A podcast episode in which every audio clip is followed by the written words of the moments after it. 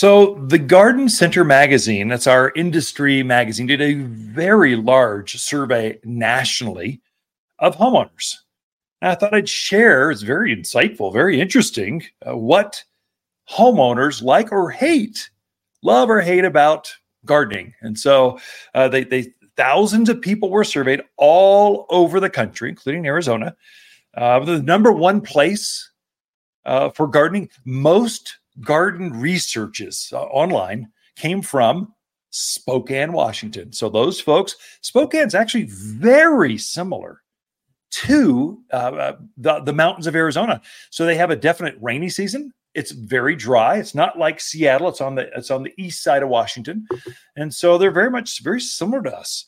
Other places similar. Richmond, Virginia, very same zone as Prescott, Arizona, at least. Uh, Boise, Idaho, Chesapeake Bay, Virginia.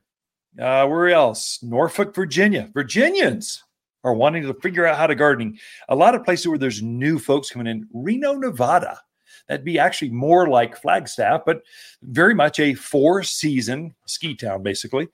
And so they they they surveyed, and men or women gardening. Of course, you'd think women garden more, and that's true. 88% of home, homeowner women garden.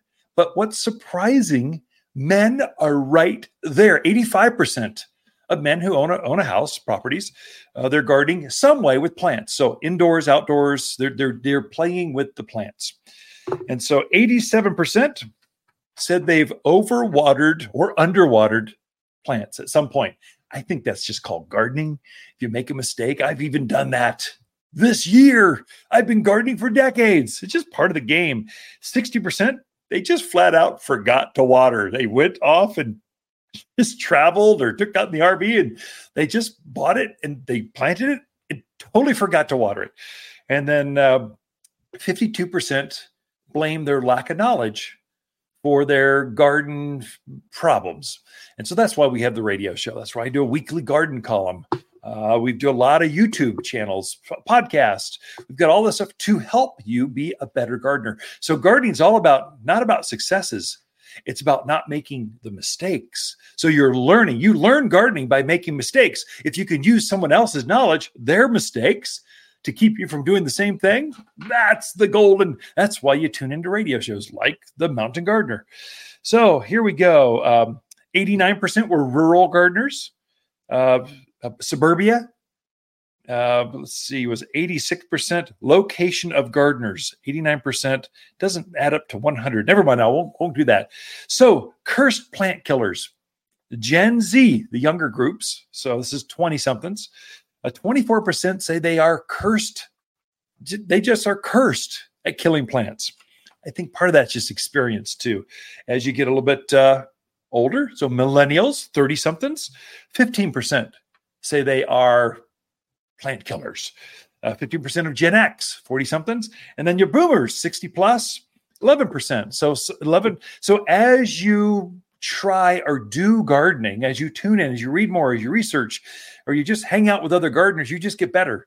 And so you bl- you blame yourself less. So I would say if you think you're a cursed uh, plant killer, well, just try it again. Sometimes you get better with it. And so, number one, plants or gardening that homeowners do flower gardening. 82% of homeowners garden with some sort of flowers, indoors or outdoors, some way. A pot of flowers or full flower beds. Uh, 69% are vegetable growers, tomatoes. Number one selling, we look at tomatoes as the gateway drug to gardening. So that and houseplants. You get them just started, once they have a success and that tomato just melts in their mouth, they, tomatoes, that's just the taste of summer. It just, it just, there's nothing like it. Get them doing that. Then they'll jump over to cucumbers and peppers and eggplants and all the other things. So, uh, house plants, once you start them indoors, then you go to a patio. Once you have success in a patio, then you go to the front decks and you go to, to the outdoors. It just, it just spreads. You get, it's like infectious. Um, 51% of, of homeowners do some sort of herb gardening. And 34%, I thought this was surprising. It's higher than I thought. Uh, fruits, 34% of homeowners, that's one in th- one, one in, you know, that's three, I guess. 3.4 in 10, 34%. Uh, do some sort of, of fruit. It might be uh, apples or pears or cherries or grapes and figs and pomegranates, but 34% want to grow something out there that they can harvest and use in the kitchen or enjoy in the back patio. Peaches have been the I'm juicing peaches. I'm eating peaches. We had a grilled peaches. They're so good. A little freshly uh, seasoned.